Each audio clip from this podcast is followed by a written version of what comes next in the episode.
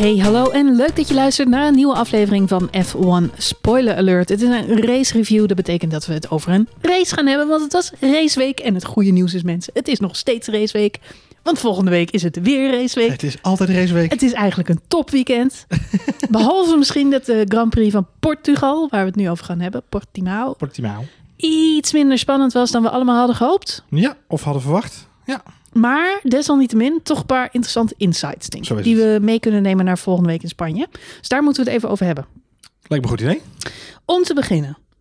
Ehm, ben jij teleurgesteld door de prestaties van Red Bull dit weekend? Ik denk dat ze eh, allemaal even achter de oren gekrapt hebben bij Red Bull dit weekend.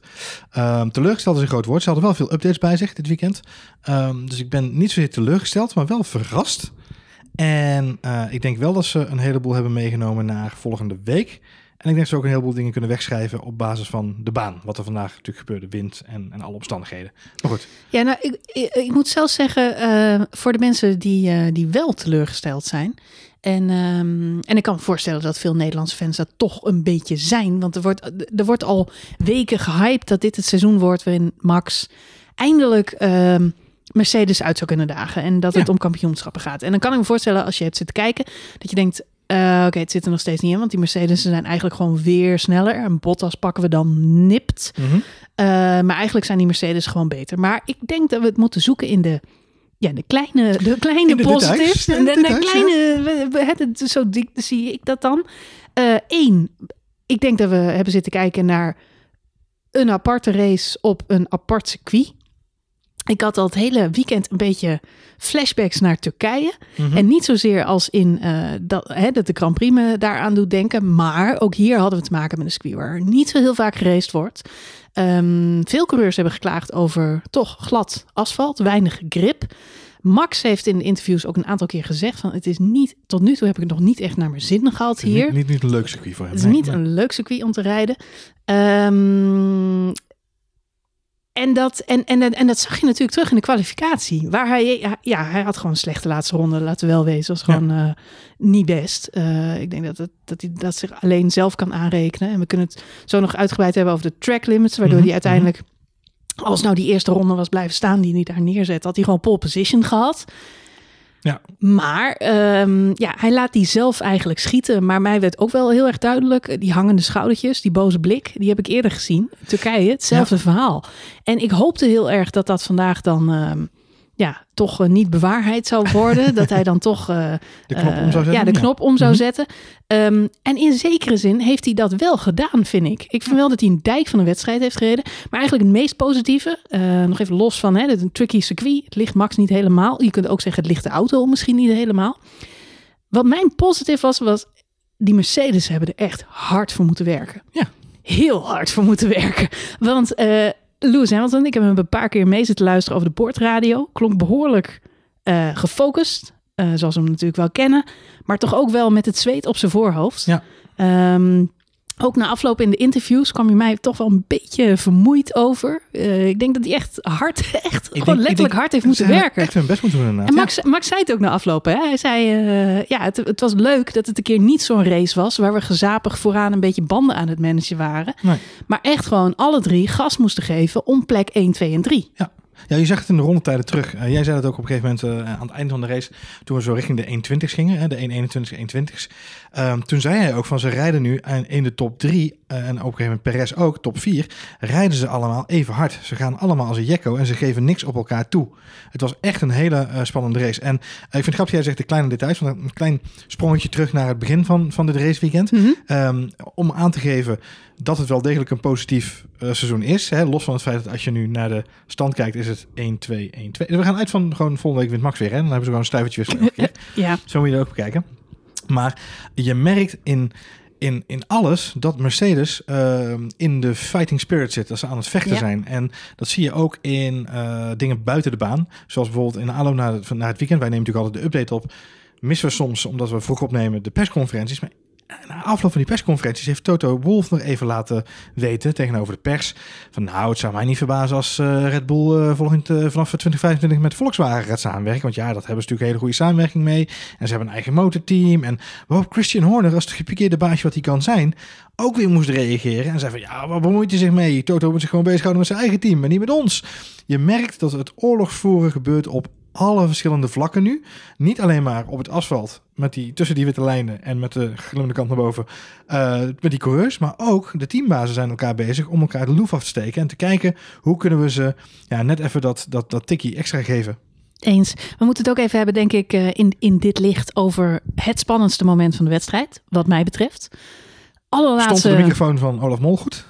Nee, nee, Dat, nee, nee, die stond goed deze keer. Waarvoor dank. Ja. Ehm, nog steeds jammer. Ik had Rick natuurlijk graag uh, wel een keer dit horen doen. Het is leuk om, uh, om een keer nou, George Russell in die Mercedes te zien stappen. het is ook leuk om Rick een keer in, in de Olaf Mol stoel te zien stappen. Maar goed, daar moeten we nog even op wachten.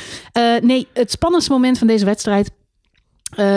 twee rondjes voor het einde. Ja eindelijk zien we ja. waarvoor dat extra punt voor die snelste ronde is bedacht. Ja, maar dat gevecht geeft ook weer aan, eigenlijk waar we precies wat jij zegt, waar we het dit over hebben. Dit is waar twee jaar geleden, toen het werd geïntroduceerd, dit was de opzet ervan. Dat we op het laatste moment in de race de hele top 10 nog naar binnen zouden zien duiken. Ja, gaat natuurlijk nooit gebeuren, want niemand heeft zoveel uh, tijdafstand. Maar het gebeurde nu wel. Het is, het is, aan de ene kant is het cringeworthy, omdat je je realiseert dat de hele top 3 uh, reed op zo'n afstand van. Nou, er, is, er hoeft er maar eentje. Er hoeft er maar eentje te zijn die die afstand heeft. en, dan kan, en als het om een kampioenschap gaat, dan kan iedereen die daarvoor zit diezelfde keus maken. Zelfs Hamilton had nog de keuze om dit te doen. Maar Hamilton die is zo scheidbang voor een extra pitstop. Dat gaat hij dus nooit van zijn leven meer doen. Op het moment dat iemand hem zegt van we kunnen een extra stop maken, begint bij hem een, een showreel te lopen in zijn hoofd. Zeggen, hij gaat het nooit doen. Sterker nog, ik zei tegen jou, want op een gegeven moment, het ging, uh, Red Bull maakte al over de boordradio, uh, we zagen al die data onder in beeld lopen. Ja. Bottas zou een extra stop kunnen maken, komt hij nog steeds voor Sergio Perez weer de baan op.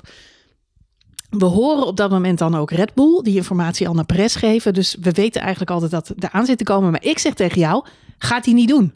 Nee. Durven ze niet bij Mercedes. ik was er heilig van overtuigd. Zoveel zelfvertrouwen hebben ze gewoon niet bij Mercedes. Hadden ze toch wel.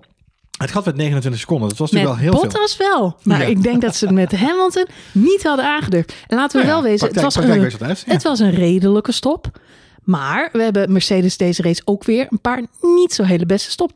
3,3. Ja, nee, Ze waren nog net iets sneller dan Ferrari, die nog steeds met die kapotte wielguns loopt te stoeien. dat is echt. Zoals een kereltje met zo'n zo'n zo'n schroevendraaier. nee, maar ik weet precies hoe het zit. Zij wachten gewoon. Er komen volgend jaar nieuwe banden. Ja. Ze gaan gewoon niet nu nog een nieuwe wheelgun nee, aanschaffen. dus veel te veel geld voor die mannen in Italië. Dus dat, dat, dat, dat, is gewoon een bezuiniging. Ze denken die ene seconde dat rijden we dan in de race wel weer slim investeren. Je moet geen dingen. Nee, nou ja, Ferrari, maar het is voor mij. Het gaat me niet om die wheelgun. En het gaat me niet om de. de maar het, het is wel een teken aan de wand dat Ferrari het seizoen eigenlijk al heeft opgegeven voordat het überhaupt goed en wel begonnen ja, want het hadden natuurlijk ook al keurig aangegeven in de pers. Dat, natuurlijk, ja. dat is de grote vraag. Dat is het mooie van. Dat is mooi wat Ferrari gedaan heeft. Maar gaan we helemaal off topic, maar wel leuk om even aan te stippen. het mooie wat Ferrari gedaan heeft, dus die hebben gewoon gezegd. Uh, die hebben de CEO gewoon even in de pers laten komen. En die hebben gezegd, nou, de CEO verwacht helemaal niks meer van ons voor 2022. Dat betekent dat ze, of 2023 zelfs. Dat betekent dat we een, een, een heel jaar hebben om lekker achterover te leunen. Binotto kan rustig op zijn gemak aan die auto sleutelen. Er is, ze hoeven zich voor niemand binnen de organisatie zorgen te maken. En dus zegt iedereen ineens de afgelopen weken, oh, Ferrari zit er goed bij.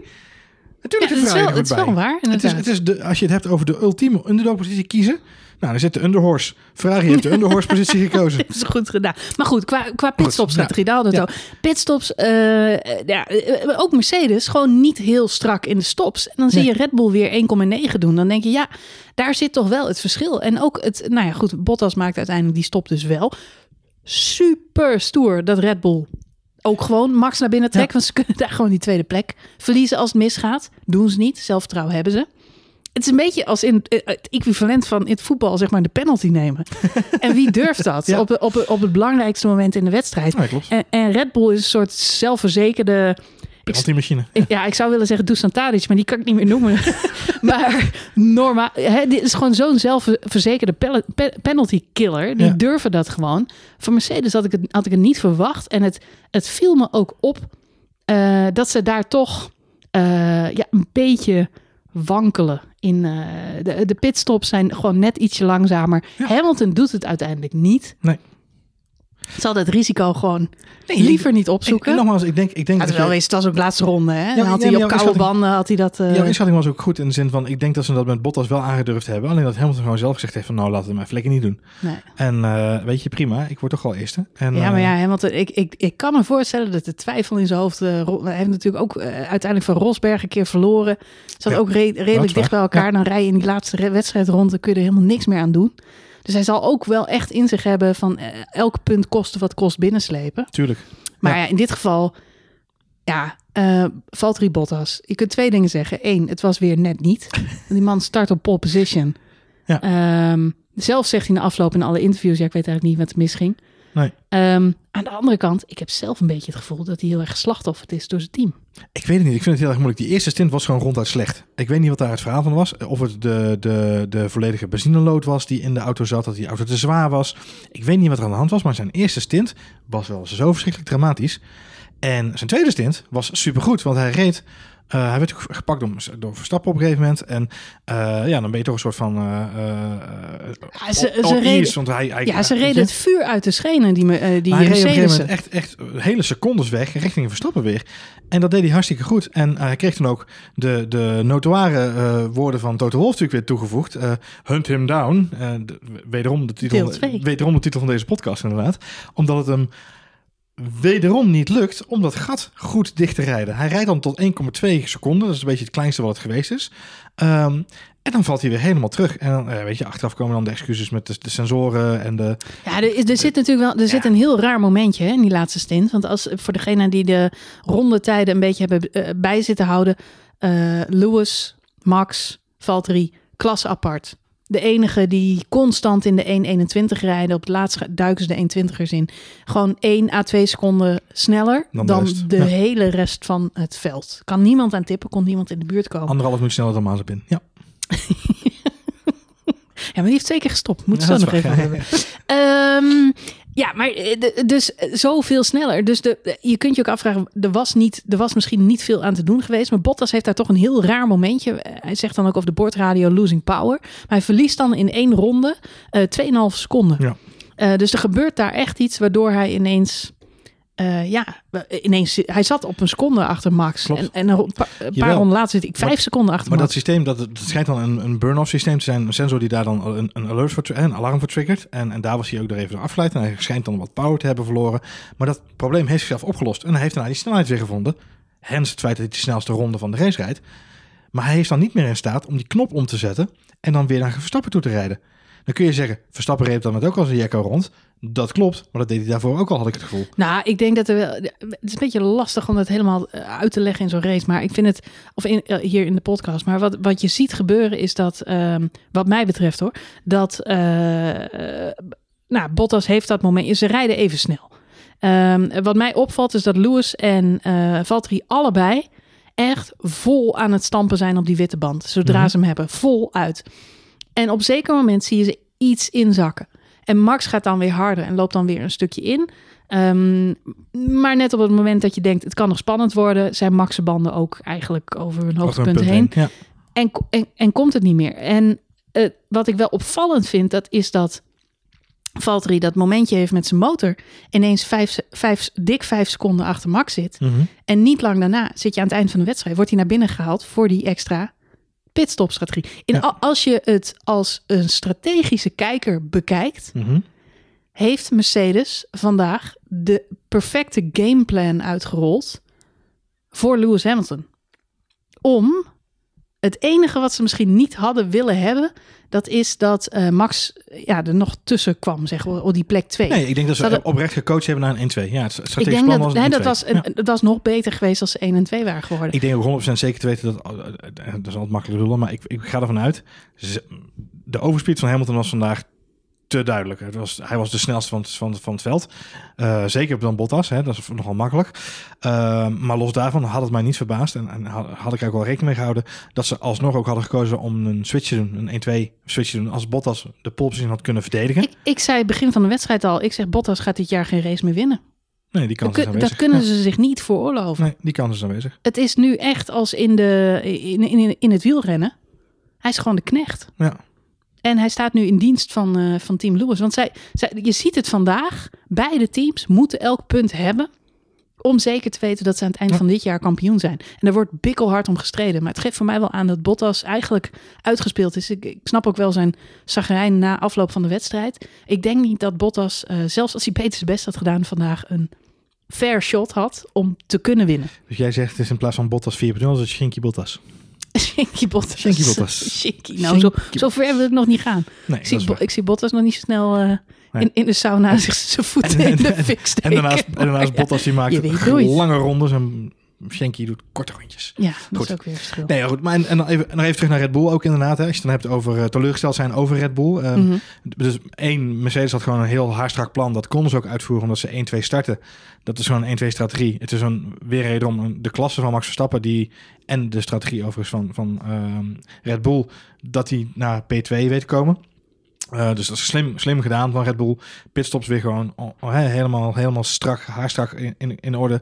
Maar laten we ook eerlijk zijn, als Red Bull fans, even, en dat zijn we eh, gemiddeld met z'n allen in Nederland wel, omdat we Max Verstappen fans zijn, eh, ook heel blij om te zien dat we wel gewoon een 3 en een 4 hebben, of een 2 en een 4 hebben. Dus dat Perez er wel bij is en, en dat hij ook daadwerkelijk, ondanks het feit dat het hem niet mee zat, een moment een rol had kunnen spelen. En ik zeg had kunnen spelen, want dat speelde zich helemaal anders af. Maar hij was wel op die plek waar we met z'n allen nu al drie jaar lang roepen. Daar hoort een Red Bull auto te rijden om Max te helpen. Daar was Perez nu. Absoluut eens. Ja, nee, ik ben... eh, Dat hij het niet deed is iets anders. Maar Ah, hij had ook een beetje pech. Eh, hij had zelf, eh, hij baalde ook wel eh, van, van zichzelf. Hij zei aan het eind van de wedstrijd had ik dus een eh, momentje dat ik vrij lucht had en gewoon even lekker die auto op zijn staart kon trappen. Toen zette die ook eh, de snelste ronde eh, eventjes neer. Ja. Ehm, ja, hij baalde heel erg van het. Hij, bij de start wordt hij gelijk gepakt door Sainz. Dat kost hem tijd. Ja. En niet lang daarna, bij de herstart, wordt hij gepakt door Norris. klopt. En dat kost hem ook tijd. En eh, op het moment dat hij daar dan eindelijk weer voorbij is, zit hij al op acht seconden van Max. Ja. En dan kan hij eigenlijk niet meer aanhaken, zegt hij zelf. Dan is natuurlijk wel heel erg de vraag van, kan hij dat überhaupt? Ik, ik vind wel dat je nu na eh, eh, twee seizoenen, wat zeg ik, derde seizoen Max tegen een andere teamgenoot dan Daniel Ricciardo. Je begint nu, hè, we hebben het vorig jaar gezegd, van volgend jaar wordt, wordt het duidelijk, Ja. de weegschaal. Van Ja. was het nou, lag het nou aan Albon, lag het nou aan Gasly? Of ligt het gewoon aan het feit dat Max Verstappen Een goede coureur is. een goede Ja. coureur is. Nou ja, dat, dat, we moeten eh, Perez echt nog even het voordeel van de twijfel geven. Want hij zit in een nieuwe auto. We zien Ricciardo, die heeft exact dezelfde problemen. We zien Sainz, die heeft exact dezelfde problemen. Dus iedereen moet wennen aan die auto. Ricciardo, die vat het als volgt samen. Hij zegt, ik rij nog niet op mijn intuïtie, op mijn gevoel. Ik ben nog te veel aan het nadenken over mijn handelingen. En pas als je helemaal automatisch en alles helemaal eh, rijdt. Eh Zack Brown trouwens na afloop eh, bij een interview zei daarover dat hij daar zelf ook van baalde. Hij zegt wat meespeelt is dat we dit jaar minder testdagen hadden Mhm. en een nieuwe power unit. Dus hij zegt ik, tijdens de testdagen die we hadden is er in ons team in elk geval wel meer tijd uitgegaan naar het afstellen van die motor en hoe werkt het allemaal en minder naar de instructies van de coureurs. Eh, Carlos Sainz vandaag, ja, die had eigenlijk weer een ander probleem. Die zijn na afloop Ehm, hij had zo'n mooie startpositie, weet je wel. Voor het Ja. eerst boven zijn Ja, teamgenoot, ja, boven ja. Leclerc gekwalificeerd. Uiteindelijk super teleurstellend elfde geworden. Ehm, eh, en hij krijgt dan over de boordradio te horen van... eh, we hebben het geprobeerd. Waarop hij zelf eh, reageert met... misschien hebben we het te hard geprobeerd. Ja. Het team zei, ja, eens. Eh, met andere woorden, ze hebben bij Ferrari zo graag... ze wilden zo graag die, die plek pakken. Zoveel risico genomen. Misschien ook op de banden te veel... eh, gepakt. Ze zijn te vroeg naar binnen gegaan. Volgens mij was Carlos Sainz de allereerste pitstop van de wedstrijd. Klopt. Ja. Eh, dus hij moest nog best een lange stint op die gele band. Eigenlijk net als Perez. Nou, die zag je laatst ook echt inkakken in zijn rondetijden. Dus ja, je ziet dat de nieuwe rijders bij de nieuwe teams nog met allerlei problemen worstelen. Ja. En in dat licht vind ik dat Sergio Perez eh, Oh nee, je moet hem vandaag als- echt eh, een goede wedstrijd heeft gereden. En laten we vooropstellen dat eh, ook iedereen eh, blijft herhalen. Eh, iedere coureur zal het zeggen en iedereen zal het ook gewoon toegeven dat die Red Bull geen makkelijke auto is. Het is eh, iedereen weet dat intussen. Dus het, het, het, het feit dat hij vanuit eh, een nieuw team hier zo binnenkomt. En wat ik al zeg, eh, ik ben oprecht blij dat ik vandaag heb gezien dat hij in staat is om daarvoor te rijden. Ja. En een rol te spelen. Kijk, dat, nu kon hij dat nu. Jij zegt inderdaad terecht, hij had een, een ongelukkige... ehm, een ongelukkig moment met zijn start. Hij had een, eh, zit al op 8 seconden achterstand. Ja. Eh, op het moment dat hij daar aan kop rijdt, heeft hij last van maatspin die hem blokkeert. ook nog. Waardoor die Lewis Hamilton misschien wel... Flatspot. Nou ja, dat is één. En, en zien ook wel op dat moment Lewis Hamilton te vroeg tegenkomt in zijn rondje. Want wat was een beetje het verhaal? Eh, en ik heb nog even over nagedacht inderdaad. Ehm, Ja, waarom stopte hij nou zo? Waarom moest Perez nou zo laat stoppen? Er waren heel veel mensen op Twitter, zag ik ook. Die nou ja, er waren ook dat, mensen die eh, dachten dat hij daar zat om, om te verdedigen. Hè? Dat hij daar dus was Ja, om- dat was ook mijn idee. Maar tegelijkertijd zie je Lewis Hamilton met zo'n rotvaart. En het grappigste vond ik nog dat Lewis Hamilton gewoon niet eens in de gaten had dat Perez voor hem in de race lag. Die haalde hem in omdat hij dacht dat het een achterblijver was. Blue flag, ja. Ja, die kreeg over de boordradio toe. Hij zegt, waarom ging je niet aan de kant? Eh, you're racing him, Ja. Lewis. dus, en ik denk dat het op, op, eh, op expres niet gezegd hebben. Zou kunnen. Eh, omdat Lewis zich daarom dan geen zorgen maakt. En hem eigenlijk inhaalt alsof het een achterblijver is. True. Nou, het, het verhaal daar is een beetje dat... Hij frat hem op. Lewis, ja, maar Lewis pakt hem daar op het rechte stuk ook. Ja. Eh, met DRS. Eh, dat is het stuk waar Mercedes vandaag de baas was onderaan de streep. Dat wist Max Verstappen ook. nadat hij natuurlijk ingehaald werd door Lewis Hamilton daar. Ik denk dat het verhaal een beetje was... Kijk, Christian Horner heeft na afloop gezegd... op de vraag, was Sergio Perez zo lang buiten om te verdedigen ten opzichte van Lewis Hamilton? Hè? Was hij daar om Lewis Hamilton af te remmen en in de Mhm. fuik van Max Verstappen te laten rijden? Eh, Christian zegt, nee, nee, absoluut niet. Nee, nee, nee, absoluut niet.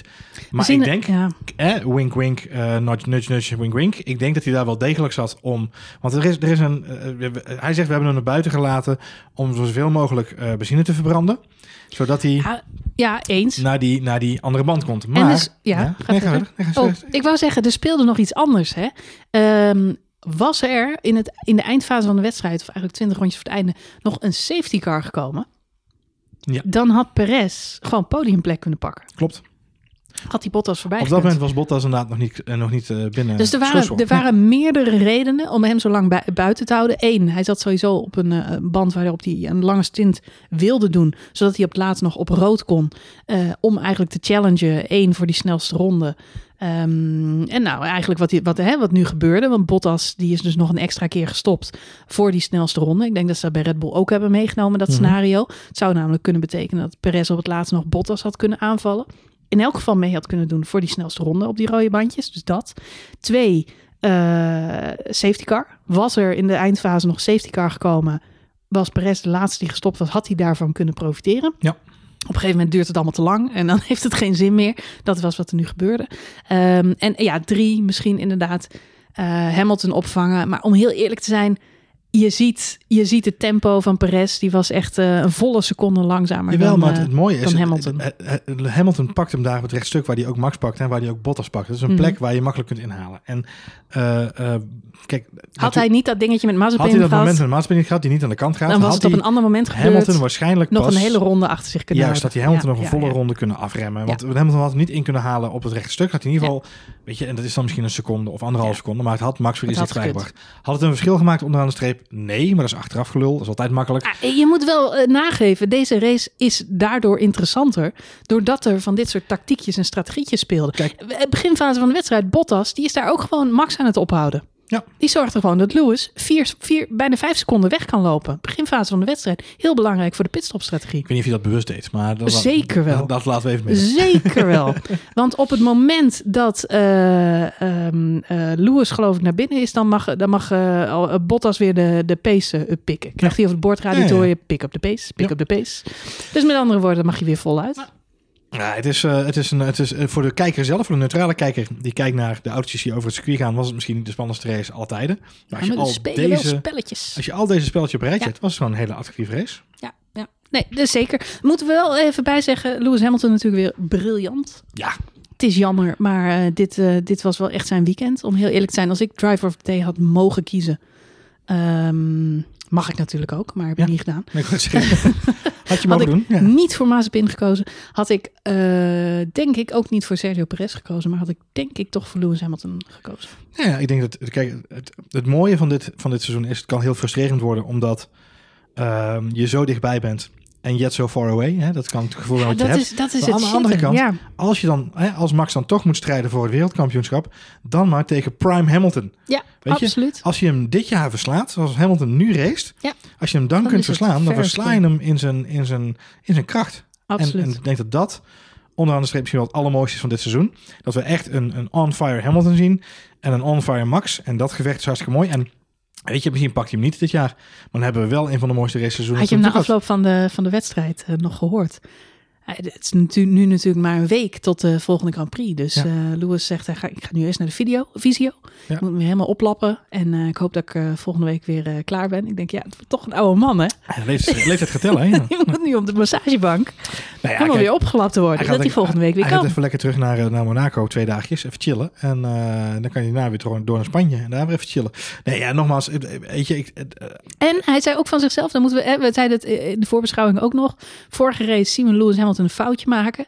Deze race zien we hem weer een foutje maken. Ja. Herstart zit hij niet op te letten. Nou, Nee. hij zat wel op te letten, zei hij in de afloop. Hij zegt, ik zat in mijn spiegel te kijken waar Max was. ja. En op het moment dat ik in de spiegel keek om te kijken waar hij zat, zat hij al voorbij me. Hij zegt, toen was ik echt even kwaad op mezelf. Toen zei ik, oh, hij was echt eh, inwendig aan het vloeken. Ja. Omdat hij dus zelf weer een fout maakt. Ik zou zeggen, hij deed een rijkoontje. Ja. Hij zat even op stuur te kijken. Even op stuur. Nee, hij zat in de spiegel te kijken. Dus eh, Ja. wat dat betreft, eh Nee, ja, het ander is, het is, foutje. maar nee, maar die, het die- geeft wel kijk, aan. Hij is on edge, Ik wil jongens. zeggen, onder druk. En, eh, Daar moet en- Max wel echt zeker op. Ik, het, het was gewoon niet Max een eh, race. Maar hier moet hij wel... eh, Ik denk, ik denk dat dit het mooiste is wat er is. Eh, twee, twee giganten tegen elkaar en eh, alle twee in topvorm. Je wil, niet, zo, je wil niet winnen van een Vettel. Dan heb je ook, weet je, dan heb je ook van een wereldkampioen gewonnen, maar dat is toch anders. Snap je? ja, Deze manier, op, deze manier, Of een Bottas. op deze manier knokken is, is te gek. Dus eh, let's go. Ja, nee, helemaal eens. Eh, dan nog even kort, want we gaan natuurlijk van de week weer voorbeschouwen. Ja. Eh, maar eh, Barcelona Mhm. is natuurlijk een circuit waarop Lewis het altijd erg goed doet. En Ja. daarna gaan we naar Monaco. Hoe schat jij het in? Want ik denk inderdaad dat het een beetje stuivertje wisselen wordt nu. Ja, ik, ik, als ik het een beetje mag inschatten. Kijk, ik, ehm, Ik ben een beetje bang voor Barcelona. Barcelona is een heel moeilijk circuit, omdat iedereen daar alle data heeft. En iedereen kent circuit iedereen kent op zijn duimpje. En iedereen weet wat ze daar kunnen doen, hoe ze het moeten afstellen. Dus eh, ik denk dat dat wel de showcase zal zijn van hoe de auto's zijn. De coureurs ben ik van overtuigd dat die alle twee on-edge zijn en dat die er klaar voor zijn. Dus daar ben ik niet bang voor. Eh, als je het hebt over het gevecht Hamilton Verstappen, daar ben ik niet bang voor. Waar ik ook niet bang voor ben, is het feit dat mensen daar voor een verrassing komen te staan. Want dat zal het niet zijn. Zo is Barcelona nou eenmaal niet, helaas. Dus het geeft ons een ideale gelegenheid om te kijken, waar staat Red Bull nou echt? En hetzelfde geldt ook voor de mensen die deze podcast luisteren. Niet alleen vanwege Mercedes en Red Bull, maar ook voor McLaren en Ferrari. En een Alpine, wat dit weekend ook heel erg goed ging. Of een, of een eh Alfa Tauri, die ook eh, een beetje tegenviel dit weekend. Ook die auto's moeten daar laten zien waar ze nou daadwerkelijk staan. Het is de, de showcase van de afstelling van de auto en, en alle, hoe, hoe het team zeg maar, in elkaar steekt wat mij betreft. Eens. Dus ik ben heel benieuwd hoe dat gaat lopen. En ja, Monaco is gewoon, ja, dat is een parade. Dus dat, dat ja, goed kwalificeren en dan eh, weet je ongeveer waar je eindigt. Ik ben wel benieuwd. We gaan het even hebben over die, eh, die andere teams, andere coureurs. Eh, iemand die opnieuw een hele goede wedstrijd reed, wat mij betreft, was Lando. Lando, Derde in het kampioenschap. Nummer drie in het kampioenschap en voor de derde keer in de top vijf. En dat is een unieke prestatie. Hadden we ook niet verwacht na de trainingen en de kwalificatie. nee, en ik had in het begin was het ook niet verwacht. Ik moet altijd aan mijn eigen voorspelling denken. Dat ik dacht, eh, het gaat heel zwaar worden voor Lando. Maar Lando dacht, dat heb ik gehoord. Tegenvallende Ricciardo, kwalificatie. Ja. 16e plek, ging gewoon eh, niet best. Hij rijdt best. uiteindelijk wel in de punten. Dus McLaren herpakt zich wel. Ja. Zack Brown was ook erg tevreden in de afloop. Had het niet verwacht. Toch goed gescoord. Ja, nou ja, kijk, Ricciardo, daar weet je van dat hij gewoon gaat racen en dat hij dan eh, mooie dingen doet. Dus dat, daar hoef je ook niet zo erg bang voor te zijn. Daar maak je je niet zo erg nerveus over als hij een keer een, een rotdag heeft. Zoals dit weekend, ja, dan hoef je daar niet heel veel zorgen over te maken. Die zorgt altijd voor dat er een puntje gehaald wordt. Alleen Lennon Norris zag er in de vrije trainingen gewoon niet lekker uit. En sowieso, weet je, McLaren in de afstelling niet, de, de manier zoals het ging niet. Ehm, ook, ook Lando klaagde veel over de afstelling en hoe dingen eh, functioneerden. Dus ik vind het wel grappig om te zien dat dan in zo'n race hij zich toch weet te herpakken. Ja, en echt als een, eh, als een eh, soort kooivechter zichzelf naar uiteindelijk gewoon P5 geknokt heeft. Vind ik echt een hele knappe prestatie. Was gewoon een goede race. Wat ik belangrijk vind, of eh, grappig vind Marjolein, Ja. ik heb zat hierover na te denken. na de race al een beetje Mhm. te memeren. Mhm. Ehm Lando Norris speelt zich wel een beetje in de kijker zo van de grotere teams. Eh, Ja. En dan met name de top 2. Ehm, ik zat me een beetje af te vragen, zou Lando Norris niet een betere keuze zijn voor Mercedes dan George Russell? Hmm, interesting. Lando Norris heeft zich intussen bewezen bij een eh, midfield team eh, dat hij gewoon podia kan pakken en mee kan doen met de grote jongens als het nodig is.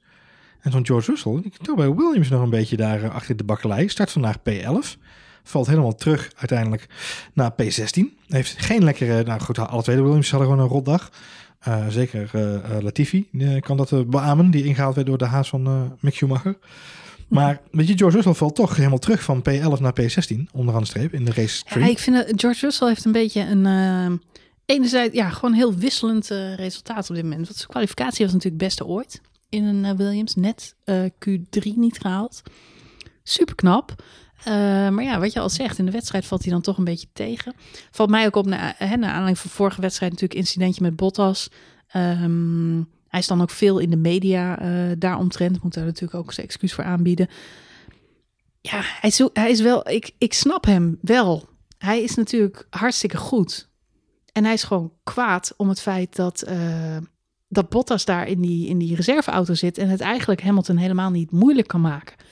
Ehm, dus ik snap zijn frustratie wel. Hij heeft zich, hij heeft zich voorgenomen, ik moet me dit jaar, ik moet, ik moet mezelf in de kijker Moet me spelen. profileren. Ja. Ik moet me profileren. Ik zat niet in Drive to Survive. Dat ga ik ook heel erg twitteren. Nee, En dan ga ik daar weg het viel me vandaag ook weer op dat je hebt zo dat filmpje dat ze die coureurs op de grid hebben staan in die V en dan gaan ze zo van Mercedes naar Red Bull, naar, eh, dan zie je al die coureurs zo eh, close up. En het laatste shot is Williams, die staan helemaal achteraan. Zou je nu natuurlijk zou dus een plekje naar voren mogen. Maar dan staat George Russell, die staat daar precies in het midden. Die staat ook in het midden in die V van al die coureurs, dus helemaal de laatste man op Alle wegen leiden naar George Russell. Ja, maar dat is toch wel strategisch gekozen. Hij is natuurlijk al een van de langste coureurs eh, Ja, op de ja, grid. En dan gaat hij dus ook nog aan, aan die linkerkant staan, waardoor hij echt goed zichtbaar is. Hij heeft eh, precies wat jij zegt. De drive to survive, het feit dat hij daar niet in zat.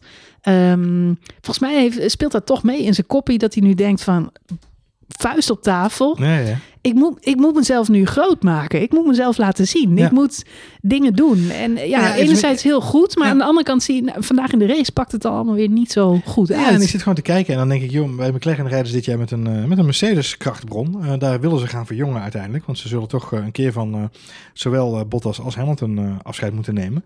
De tijd zal het leren wanneer dat precies moment, dat moment dan precies daar is. Maar ik zat wel te denken, joh, onderaan de streep, als je kijkt naar Lando Norris, die, die speelt zich ontzettend, hè, rijdt zich ontzettend in de kijker op dit moment. Ehm echt topprestaties de afgelopen drie races. En hopelijk, fingers crossed, zeg ik met mijn Lando Norris t-shirt aan, eh, kan hij het volhouden tot, eh, tot minimaal eh, Monaco en, en misschien nog wel daar voorbij. Dat hij in ieder geval kan zorgen. Want weet je, Monaco is voor Ricciardo, even als je het hebt over de, de team battle, dat is voor Ricciardo een make-of-break moment. Eh, want dat is een thuisrace en eh Ricciardo hecht heel veel waarde aan Monaco altijd. Mhm. Dus als je hem daar de baas kan zijn op Monaco, in Monaco, op Monaco, kijk maar even. Ehm, ja, dat, dat is voor eh, Norris zou dat wel een hele stevige klap kunnen zijn in het, eh, in het teamgevecht. Ja, ik, ik ben heel benieuwd. Ik ben heel benieuwd of, ja, of Ricciardo er bovenop komt. Ehm, ik Ja, hoop, daar, ik hoop daar ga ik, wel. daar ga ik van uit. hè. Ja, ik ga er ook wel vanuit. weer terug. Alleen de vraag is dan, is gewoon ook hoeveel, een, hoeveel mentale voorsprong heeft Norris op dat moment al? En ook punten. Weet je, hoeveel punten voorsprong heeft hij al? Ja, dit, dit is denk ik wel het, het seizoen van de rookies, eh, of eigenlijk de jonge guard, nieuwe generatie, versus de wat gevestigdere coureurs. En dan reken ik Ricciardo daar al- hè, gemakkelijk, gemakkelijk, ik zelf even onder. Ja. gemakshalve even onder. Ehm, Ja, Daniel Ricciardo heeft weer 16 punten in het kampioenschap, Marjolein. Lennon Norris 37. 37. Dus eh, weet je, de, de vraag is, hoe groot is dat verschil als we Monaco achter ons hebben liggen? En eh, eh, kan dan Ricciardo nog de, de rug genoeg rechten om Nou, dat ik denk, ik denk wel dat hij terugkomt. Hij heeft de, en, en hij laat wel vandaag zien, en Sergio Perez trouwens ook, de ervaren coureurs laten wel altijd zien dat je op ze kunt rekenen. Ja. Ehm, en ze zijn minder inconsequent dan veel jongere coureurs. Ehm, met uitzondering van Kimi Räikkönen vandaag. Sebastian Vettel. Want die maakt gewoon een domme fout. Ja. Dat zien we hem niet zo heel vaak doen. Hij heeft ook zijn excuus aangeboden. Ja. Ehm, hij zit gewoon niet op te letten. Hij was helemaal overstuur. Ja, hij zit helemaal niet op te letten. Wat, wat jammer is, maar over het algemeen, eh, ja, Perez zit goed. Ricciardo rijdt wel gewoon in de punten. Wel. Voor, voor de mensen die het gemist hebben, wij gaan er heel makkelijk overheen. We maken er een woordgrapje over. Maar Kimi Räikkönen heeft aangegeven dat hij op zijn stuur zat te kijken voor een schakeling te instellen. En daarvoor is hij dus tegen zijn teamgenoot aangereden. Voor de mensen die het gemist hadden. even niet op te letten. Nee, precies. Nou hielp Nee, ja, ook ja. niet mee dat Giovinazzi daar net een klein beetje van zijn lijn afwijkt. Hij stuurt naar rechts en dan zwabbert hij weer iets naar links. En had hij, ja goed. Ja, maar de rallycoureur Rijkonen had daar natuurlijk eigenlijk Ja, geen je had daar niet zo dichtbij moeten zijn. Precies. Je weet dat je, had daar beter moeten je weten. Je beter moeten weten. Maar goed. rijdt. Nee, maar de oude garde, eh absoluut met je eens. ja. Eh, in zin van ervaring eh, eh, doet eh, af en toe ook wel wonderen. Zo zie je vandaag met Fernando Alonso, die gewoon eh, keurig race. Ja. Sowieso, jij merkt het net al op, maar Alpine had echt een topweekend. En de grap is, ze weten zelf niet hoe dat komt, zeggen ze. Nou, Fernando Alonso zei, eh, ik zag een interview van hem voorbij komen, waarin hij zei, ik heb al mijn woede van de afgelopen twee races gewoon vandaag in de race gegooid. En nu reed hij in één keer wel als een jekko. Denk, Ja, dan moet je maar niet zo vaak boos worden de rest van het. Fernando, Fernando Alonso ehm, is buiten de top 4 de snelste man op de baan geweest Ja. vandaag. Ontzettend goed. Dus we hebben de twee Mercedes en de twee Red Bulls. Maar de eh, vijfde snelste ronde van de dag is neergezet door Fernando Alonso in 1.21.032. Ja, dat is een dijk van de prestatie van, eh, van Alonso inderdaad. En ik weet nog dat ik uh, kwalificatie zat te kijken. Toen dacht ik, oh man, het gaat gewoon weer niet goed komen voor Alonso. Want hij heeft weer gewoon een, een, een but weekend. Maar 13e, 13e plek, niet echt super. Terwijl Ocon eigenlijk was wel een dijk van de kwalificatie reed. Die kwalificeerde als zesde. Dus echt, dat ik dacht van ja, hij gaat toch nu ook niet eens het kaas van zijn brood laten eten door, door freaking Ocon. Even ter vergelijking, maar de, ja, ja. Uh, Lewis Hamilton reed een 1.20.933 als snelste ronde. Fernando hmm. Alonso 1.21.032. Scheelt dus maar een tiende. Ja. Uh, gemiddelde snelheid van Lewis Hamilton was 206,9 km per uur. Fernando Alonso 206,7 km per uur. Zo. Fernando Alonso was vandaag de snelste man op de baan buiten de top 4. Ik zat even snel te spieken, want ik dacht even kijken of ik nog iets kan, kan onderbouwen aan dat verhaal. Maar ze zaten ook altijd op een hardband, dus daar zit ook geen verschil in. Dat is toch insane? Dat is insane. Sneller dan Charles Leclerc komt daarna, Lennon Norris daarna en Esteban Ocon daarna. Lance Stroll trouwens ook snel. Die had een hele rare pitstopstrategie. Ja. Heb je dat gezien? Ja, dat ziet er helemaal uit. Zelfs als ze vergeten waren dat ze moesten pitten. Hij heeft 39 ronden op de rode band gereden. Dat is echt helemaal vandaag. Ja, aan de andere Heel kant, bizar. als het kan, kan het. Hè? Ik bedoel, zo simpel is Nou, het. hij is bu- buiten, buiten de punten gefinished. Dus, eh, Jawel, maar hij kwam natuurlijk ook helemaal van plek 17. Dus hij heeft niet echt stappen kunnen maken. Ik denk dat ze gewoon gehoopt hebben dat ze daarmee een wel plek konden winnen met die pitstopstrategie. Het is heel gek. Hij is niet zo gek als de pitstopstrategie van Nikita Mazepin overigens. ja.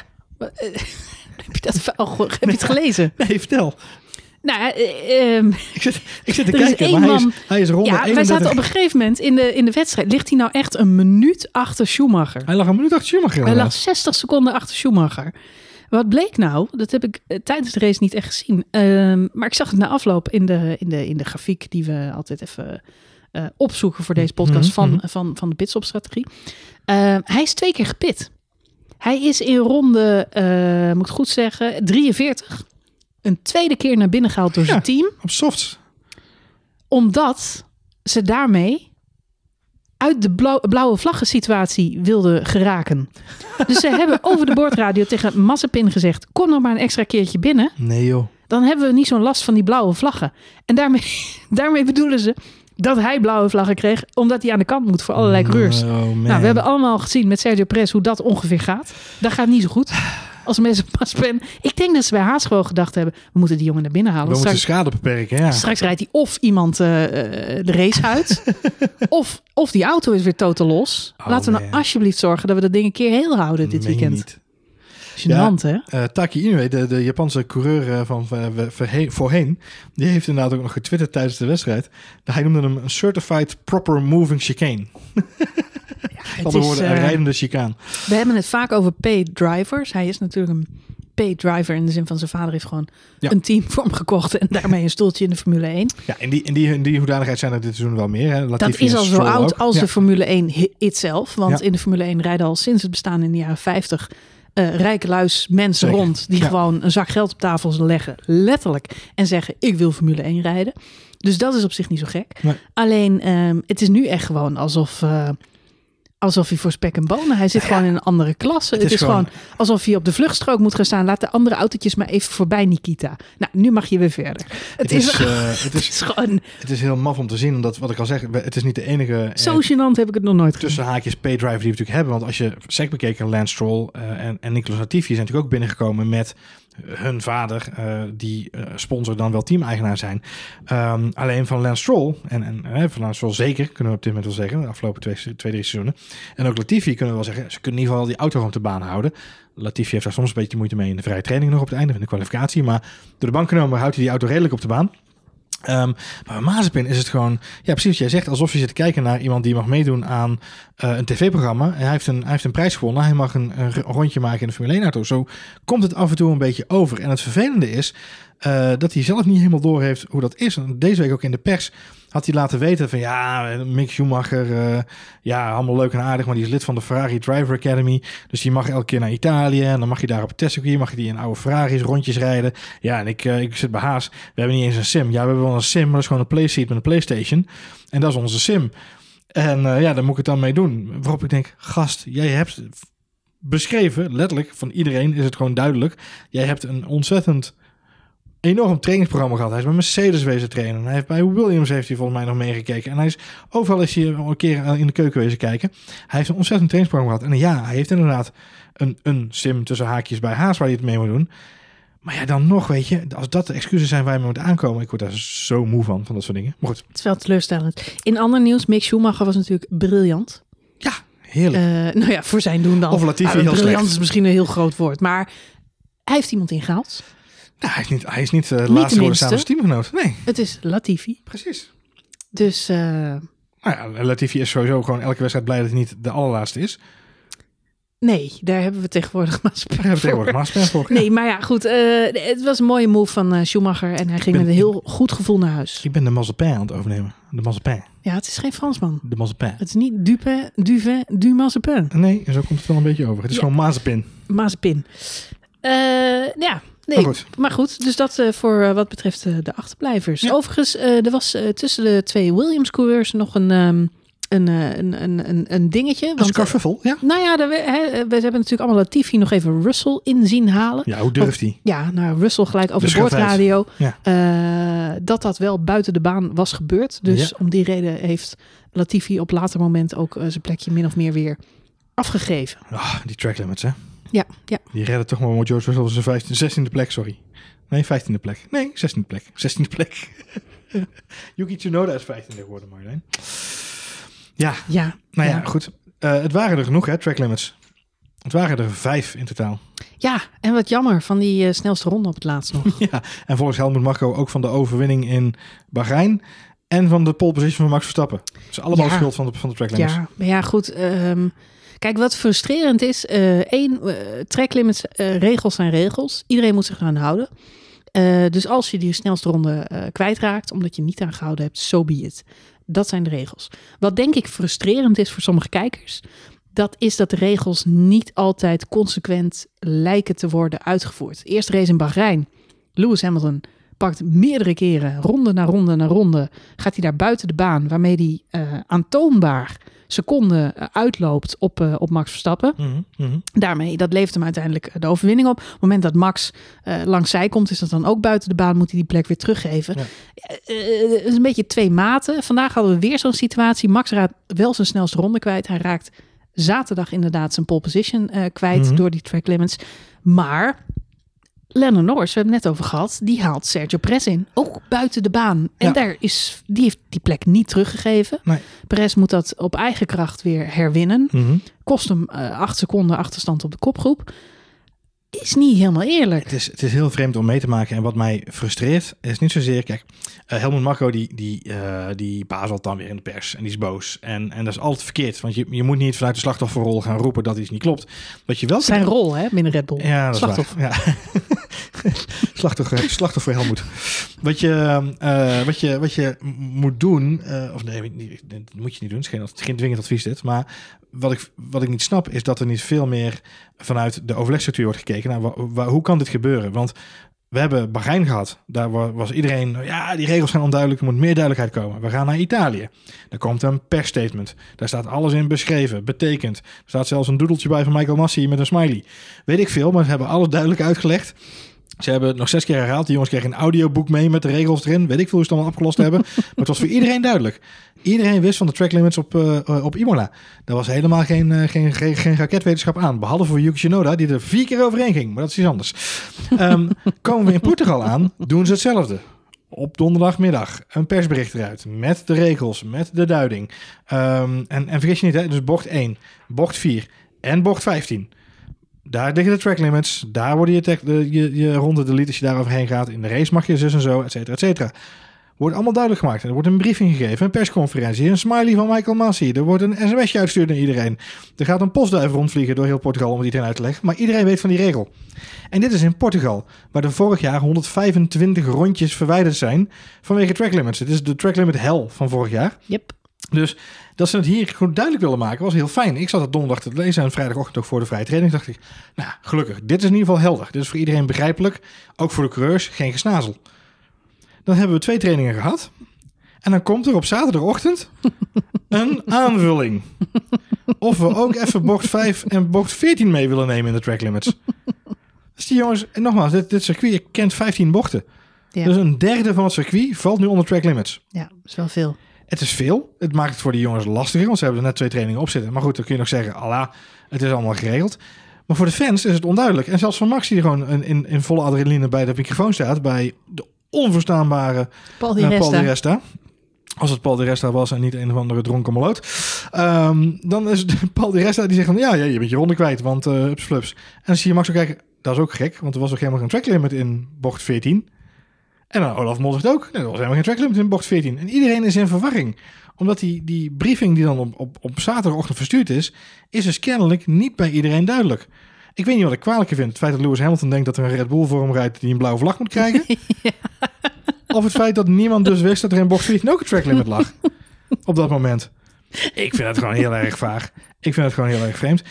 Ik vind wel, en dat, dat, ik, zag hem ook voorbij komen op Twitter, dat iemand dat zei. Weet je, dat gewauwel achteraf van ja, track limits kosten ons tijd. Eh, dat moest ophouden, dat gezeik met track limits. Joh, gast, als er een muur had gestaan, had hij die auto tegen de muur aangezet. Was, het, was, was die auto een puin geweest, had hij een DNF gehad. True, true. Dus zo moet je het ook benaderen. Als een track limit is een track limit. Als je dat weet, kun je eraan houden. Eens. Behalve als je Yuki Tsunoda bent, dan krijg je na 15 ronden al de, de- het- je, je engineer aan de lijn dat je er al te vaak overheen bent gegaan. Maar ik vind nogmaals, het, eh, ik, de gewauwel achteraf heb ik niet zoveel aan. Maar ik snap niet waarom ze het gedurende het weekend dan nog gaan husselen. En dat er dan dus alsnog onduidelijkheid ontstaat. Terwijl het zo goed duidelijk was op Imola. Eh, Imola. We zijn een week verder en iedereen is weer in verwarring. Ja, heel raar. Nou, ik denk, ik, ben wel met je eens. Vijf eh, sectoren waarin de track limits gelden is wel veel. Eh, en wat jammer is, dat is dat we eh, ja, Max, maar ook andere coureurs wel allemaal kennen als, eh, als, als, als gripkunstenaars. Mhm. Die altijd op zoek zijn naar dat perfecte rondje. En ehm, Max zet aan het eind van de race dat perfecte rondje neer. En eigenlijk eh, gisteren in de kwalificatie was hij daar ook mee bezig in de eerste, eerste run. Eh, maar dat mag dus niet. Ja, maar en dat, mag dus niet. Dat Ja. mag dus niet. Ja, het is jammer, maar het zijn wel de regels. Ja, wat, wat gewoon moeilijk is, is en, wat, en waar ik me dan wel heel makkelijk weer... je, kan het wel heel makkelijk relativeren in de zin van... Jij zegt terecht, het geeft aan dat Max dit nu drie keer heeft meegemaakt. geeft aan dat hij de limieten moet opzoeken... Mhm. om het maximale uit zijn auto, uit zichzelf... en in de strijd tegen Mercedes te kunnen halen. Mhm. Dus dat is wat je ziet. En dat is prachtig om te zien. En dat is mooi. Wat het ook duidelijk maakt, is dat als die track limits er zijn en je weet dat en je ziet het gebeuren, dan zeg jij al van tevoren, zelfs bij een buitenspelval bij het voetbal of bij een eh bolle kant bij het hockey, geldt dat nog? Geen idee. Dat zie je, dan zeg je, oh, dat mag niet. Je, dat is duidelijk, dat snappen mensen. En als je dat gewoon goed duidelijk communiceert, dan is het allemaal koek en ei, niks aan de hand. En dan weet ook Verstappen op het moment dat hij daar wijd gaat, ook ik ben naar buiten gegaan. Hij zei ook na afloop van zijn, van zijn eh, kwalificatie, ik, weet, ik had een moment daar, ik ging inderdaad buiten de baan. Ik had gehoopt dat het er nog binnen was. Ja. Dat is een hoop. Hij heeft het niet goed ingeschat en hij zegt van ja, ik had gehoopt dat ik nog binnen was. Fijn, weet je, prima. Maar dat je dan inderdaad met een daarvoor al de regels nog een keer veranderd hebt en dat het dus niet bij iedereen duidelijk is, dat verpest het voor de neutrale kijker een beetje als het op dat soort momenten dus misgaat. En iedereen denkt, oh, we hebben het te pakken. Nee, ik heb het toch niet duidelijk. Dus het buitenspel klopt in één keer niet meer. Ik dacht dat ik snapte wat buitenspel was, maar dat is dus niet waar. Ja, het- vergt aanpassingsvermogen. En, en, en dat. Het, het valt mij ook op dat Max eh, vaak moeite heeft op de circuits, op de nieuwe circuits. Ik vind track limits een beetje de handsregel van het voetbal tegenwoordig. Wat dan? Wanneer is het nou hands? Aangeschoten hands, handen natuurlijke beweging. Zit de Hand hand, eraf hakken. heb je de hand voor je hoofd? Lig je als muurligger onder de muur? Heb je dan je handen voor je zak en je wordt niet in je zak geraakt omdat je je hand ervoor hebt? Is het dan hands? Marjolein? Het leukste vond ik dat ik dit deze week hoorde dat de, de muurligger in Ja. Spanje een krokodilo heet. El Crocodilo. Fun fact. Fun nee, fact. eh, eh, Max, als hij eh, dit soort incidentjes heeft, is het vaak op circuits waar we niet zo vaak gereden hebben. We hebben natuurlijk vaker ge- eh, gehad over het feit dat hij zo veel in de, in de simrace zit. Eigenlijk Mhm. van kinds af aan af. Je zou kunnen zeggen, hij heeft natuurlijk op al die andere circuits zo verschrikkelijk vaak gereden. Niet alleen in het echt, maar ook in de sim. Mhm. Of in zijn eigen sim setup. Al Ja. van, van, van baby af aan waarschijnlijk. Ja. Maar dit zijn de baantjes die niet in die Formule 1 games zaten al sinds jaar en dag. Zou dat mee- meespelen? Ja, misschien. misschien. En, Het, het gaat ook nog eens op en neer, weet je. Het is ook, hè, dus er spelen andere eh, dimensies. Het is ook weer dat asfalt hier in Portimao. Jawel, maar het is, het is onderaan de streep wel, komt het echt neer op, eh, is het iemand duidelijk waar wel en waar niet? En al- als Max dus inderdaad zegt, oh, ik wist niet dat daar een track limit lag. Ik, ik vraag me af of die, je zou eens kunnen terugzoeken, want ik heb het nu niet gedaan in, in voorbereiding op deze aflevering, maar ik zou, we zouden voor de volgende keer als er zo'n track limit is moeten opzoeken, hoe vaak mensen gemiddeld nou over zo'n track limit heen gaan in een race. En dan niet zozeer in de kwalificatie, maar in een race. En waarom is, dat, waarom is dat relevant? Omdat in een race zit er een regel aan vast. En op een gegeven moment gaat het dan de stewards. Maar in een race heb je ook ritme. Mhm. Dus dan ben je aan het schaven. En dan zit je op een gegeven moment gewoon als zo'n, zo'n, zo'n, bijna als een soort industriële machine. Ben je elke keer een stukje aan het schaven op, het, op, dat, op die rondetijd. Eh maar je houdt jezelf in een soort van ritme. En je probeert elke keer een millimetertje links, een millimetertje naar rechts. Dat is wat je aan het doen bent. Ik vraag me dus af, als je nu kijkt naar hoeveel keer iemand een tracklimit overschreden heeft. Volgens mij heeft Max er maar eentje gehad in, de, in het hele wedstrijd. Plus dan die laatste, hè, dus dat is twee in totaal. Ehm, zou dat volgens mij betekenen dat ze, als ze weten waar ze niet over de limiet heen moeten gaan, dan gaan ze daar alleen overheen op het moment dat er iets misgaat. Op het moment dat ze eh, inderdaad wat jij zegt, grip hebben of verliezen of even net iets te hard in, insturen, et cetera. Maar het zit hem dan vaak aan het begin van de race.